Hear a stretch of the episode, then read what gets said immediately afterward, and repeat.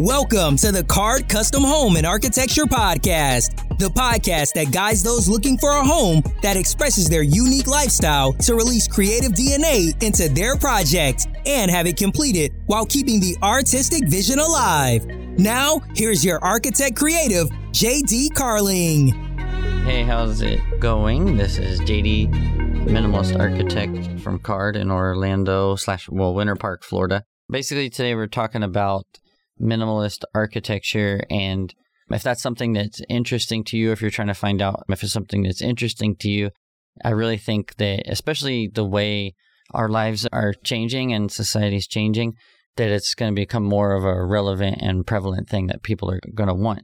So I think it's really for a person who is like wanting a life that's like designed and specifically built, like the way they move through their house and their routine through the day, or the way that they have people come over and they want to put their life inspiration into the home in a structured way. Obviously, you could decorate any home in a minimalist way, or any space for that matter, or even any detail in your house. A lot of people will upgrade details of their house or closet to be more organized or clean things out. But this is regarding the pursuit to want to have your entire structured built home designed in that way, and that's something that you're wanting.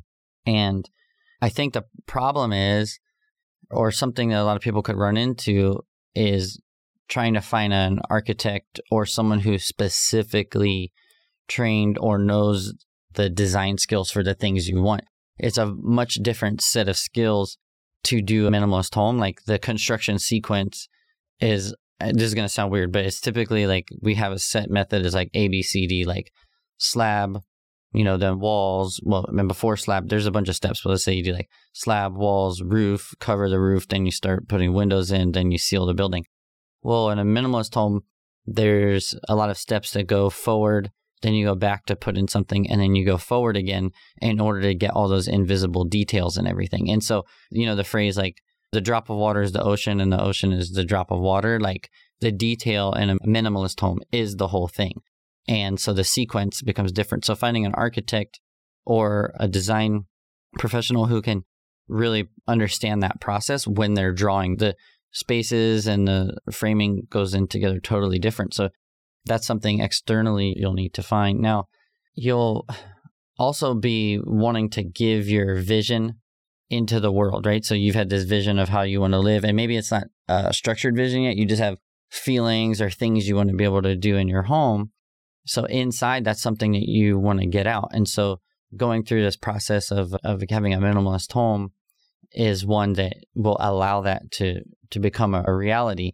And I think that, especially today, because you have access anywhere in the world to people. I mean, I work with people that do stuff with me are from all over the world, and it's so amazing. I think you should be able to have that. I get calls for architectural services all the time, and they're almost always for things that, like, if they ever looked at our website or our advertisements, it's not a service we provide. I'll get things for like code enforcement changes, or a bungalow style home or something like that. And I really want, like, for those people, it's like, go find the person who's passionate, who wants to do a bungalow home. For me, I'm passionate about doing a minimalist home for people, a minimalist design. For me, it's like a sculpture that I'm creating for you to live in. And I think each person should be, and really is, able to today. Now, I know that the minimalist one, when I've searched for it, is one of the least specific ones that has been supplied. Like, it's very difficult to find a minimalist specific architect. And interestingly enough, I was looking it up. Washington State and Florida are the two #1 places, or Washington's #1, Florida's #2 places that look for minimalist architects. And I think that's exciting for here, especially for people who live in Florida, since that's where I'm at. But I think everyone should be, and does have access to the ability to get someone who is specifically trained in what they're doing. And I wanted the same thing. Like, I was trained, I've been doing this for 22 years, and I was trained. And it's interesting, if you talk to my wife, I was bugging her since we were like, I think I was 16 or 17 when I met her, about wanting to do this minimalist stuff. And I've just saw what was around me, and I wanted to work on minimalist lifestyle and design. And so I've been training myself. The first thing I did is my mentor told me, you should build your own minimalist house. So as an architect, I was like, okay, if I'm going to design minimalist houses for people, then I should do it for myself first. So in 2013, my wife and I built our own minimalist home. And then since then, we've done businesses and custom homes that are minimalist. And we've had a lot of good success, good feedback and testimonies from people who say they love living in their minimalist home. So I understand it because I've had the transition from living in a typical home or a non-specific minimalist home to a minimalist home. Hey, Daniel, it's a huge difference. And my wife always thought, I'm just going to live in a Mediterranean house. So the fact that now she lives in this minimalist home, and it's been 7 years that we've been there and been designing them for other people, she sees a huge difference too. And I hope to get her on here. We've implemented it, and it's really happy to see people that are like, I never thought I could have this home. I didn't even know what a minimalist home was, and now they're in there, and we're able to provide that for them. I think the best way to do it is if you've got something in your mind that you want, it may not even be like a minimalist vision. It may just be what you're wanting for your home or for your lifestyle, or it may be just a feeling that you have, is to meet with an architect and describe what your vision is. And then the next thing that they're going to do is they're going to hear all the things that you're wanting and the feelings that you're having about where you want to live, how you want to live, what you want it to function like when you're in the house. And I like to think about it as like a story. My favorite type of story is like thinking of like a figure skating routine. I know this is kind of out there, but it's what I connect with, is like they come up with this very, very precise thing. And all those lines that are on the ice came from like the feeling of when they listen to this music, and they've created, it's almost like a cursive thing. And you're telling that story, and it's a very, very precise story that's practiced over a lot of time. And that's what we do with the architecture, is we listen to you about your life. It's like the song. Your life is like the song. And then we're using our skills and the practice and the things we've done to create this story for you. And then after we've received the information from you, what you'll want to get is a review or like kind of an assessment of all your needs, like financially, what you can afford, what type of thing can go on your piece of property, what the city says can go on your property, and then what you want in the architecture, what the code says, because that's different than what the city says, and then put that together into like a concept. And so it's like, I would say the concept is like the big picture of the architecture that you're going to live in. And that is kind of the impetus or the DNA. So what you're trying to get to is the architectural DNA of what your home is going to be built from. So that's like the assessment and the concept. And then the next step will be to actually get a proposal to design the home and all the things that will go into that. So after you get that proposal from the concept that you've got, then you're going to go into the full design where you're fleshing out all those minimalist spaces and that lifestyle. Obviously, after you design the home, you're going to build it. And the most important thing I would say is to have your architect involved in that process, because the details in a minimalist home are very, very atypical. Like, I build a lot of my own homes, but if it's in an area where I'm not doing the build, or if I'm too busy and someone else builds it, then it's very important to keep the architect involved through that process. And I really try to commit to doing just a few projects a year. Typically, I've got like 3 or 4 a year, and I get to know the clients really well. They become close friends. It's a multi-year thing most of the time, and it's almost like we're like family at the end. And in fact, when we build a home, we create a cornerstone with the family's name on it and a special logo specific to that home. And we put, if they got kids, the kids put toys in there, and they put stories for themselves in there. And so my proposal to you is like an architect is that I'm going to really be specific to your lifestyle, specific to your way of living and your family story as well. So if you're wanting to consider a minimalist home and you have a piece of property, then you can start that process. And the minimalist home on your piece of property can be assessed. If you don't have a piece of property, designing a home is not really purposeful, because each home, like I say this all the time, when I see the neighborhood with the same home on the south side and the north side of the street, it's like, obviously you can live there and the utilities function well, but it's not, it's just not meant to be. Even like the very, very specific difference of like the front of your house faces north on a street or south on a street calls for a completely different home. And then each family that lives in those two different homes has a very different life story. I mean, all my neighbors are from different places. All your neighbors are from different places and have different things that they like. And so that specific home will look different. That same spot or that same family across the street, that's a different home.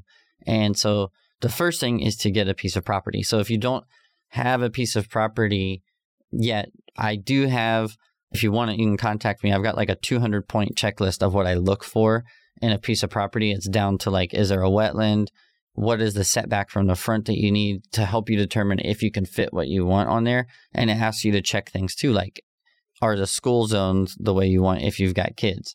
Or are you going to be able to put a roof deck on it if you want to? So the checklist is like crazy. Right now, it's not like one of these things on my website that's just like click here and download. Like if you want it, just go to my website and hit contact, and then I can send it to you if you're really looking for a piece of property. If you start with this checklist, so many people like will call and say like they want to design a house, and then I find out they don't have a property. You really want to flesh through a lot of this stuff before getting too far in the process, just to make sure you don't have like a wetland that's not able to be mitigated on your property. I had a buddy recently who bought a property and they didn't disclose that there was in fact an Indian graveyard on their property.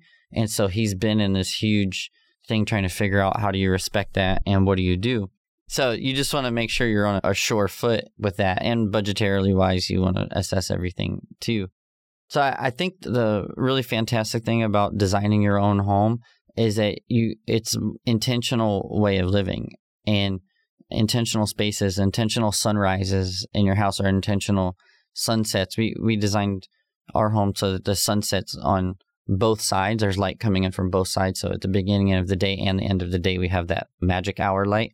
Another house, we just did an A-frame that had a full view of glass focusing out westward, so that when they get home from work, the sunset's coming in the A-frame, and there's like a ton of oak trees, and that whole A-frame type space is not an A-frame. It's like a chopped off A-frame called the Betty House. There's a video on our website of it.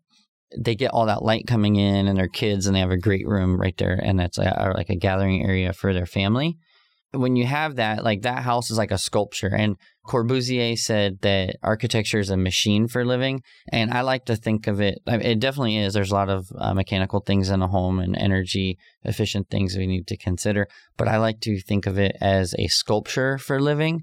To me, that adds in that inspirational part of it that I think adds so much more to your life and gives you a story. Like when people come into your home, you're actually helping tell your family story. One thing I really like is like my cousin's town in England.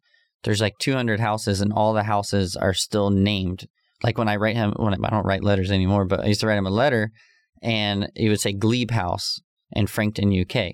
And so Glebe House is their address. There's no number. And that house was built for that family hundreds of years ago. And that's what we do with like the cornerstone, you know, is we want to do that. And then I got a couple other analogies that I've been thinking through in regards to the architecture. You know, I talked a little bit about how ice skating is like telling a story, and I really like how we do that. And I've been inspired a lot by breakdancing. When I was in like late high school, early college, I did breakdancing a lot, and I've always been a fan of it. And I just love how you think you've seen every move, and then you're watching a competition and someone does a 1990 like on their thumbs. I don't know if that's happened yet, but they are switching things up and are constantly innovating. And that's how minimalist architecture is. I mean, every type of space or gesture in space has probably been done, but when it's combined with your story and those little things, I'm always trying to look for my clients for new materials, new methods of doing things to add into our vocabulary of minimalist architecture. And so that is something you want to put into it, is that little minute detail that makes you go, oh my gosh, what is that? And it sticks with you for a long time. So that breakdancing thing has really inspired me too. And I talked about ice skating a little bit. The other one that I absolutely love, and I'd like to equate minimalist architecture to ballet, because ballet, I actually did ballet when I was a kid. And it's so funny because it's actually, I don't want to say boring, but it looks like there's not much going on at times. Definitely there's like those big moments. But if you practice it, just that one little thing is practiced for hours. Like when you see them like stepping on their toes across the stage, their body posture and their form, all of that has been practiced and critiqued over years and years and years when we finally see it, and it's something we pay to go watch. And it's the same thing with minimalist architecture. You're not just covering things up or just going one step, moving on to the next step. It's a carefully curated set and way of doing things. And so I just draw a lot of inspiration from that, from the mentality of the ballet dancer as well. Yeah, like I said, if that's something that you're interested in and you're looking for property, I can provide you with that spreadsheet that we use. And if you own a property and you want us to look at it and you're interested in a minimalist home, that's something we do too. Just thank you so much for listening. Thank you for that. I appreciate your time. Thank you. Thank you for listening to the ca-rd Custom Home and Architecture Podcast. If you are ready to start your journey of a lifetime designing and building a custom home or project, sign up for a free consultation at ca-rd.com today. We look forward to the journey together and making something unique for you and your family. If you have any topics you want discussed or questions about your custom home design for future episodes, send us a message via our website, ca-rd.com. And again, join us next time for another episode of the ca-rd Custom Home and Architecture Podcast.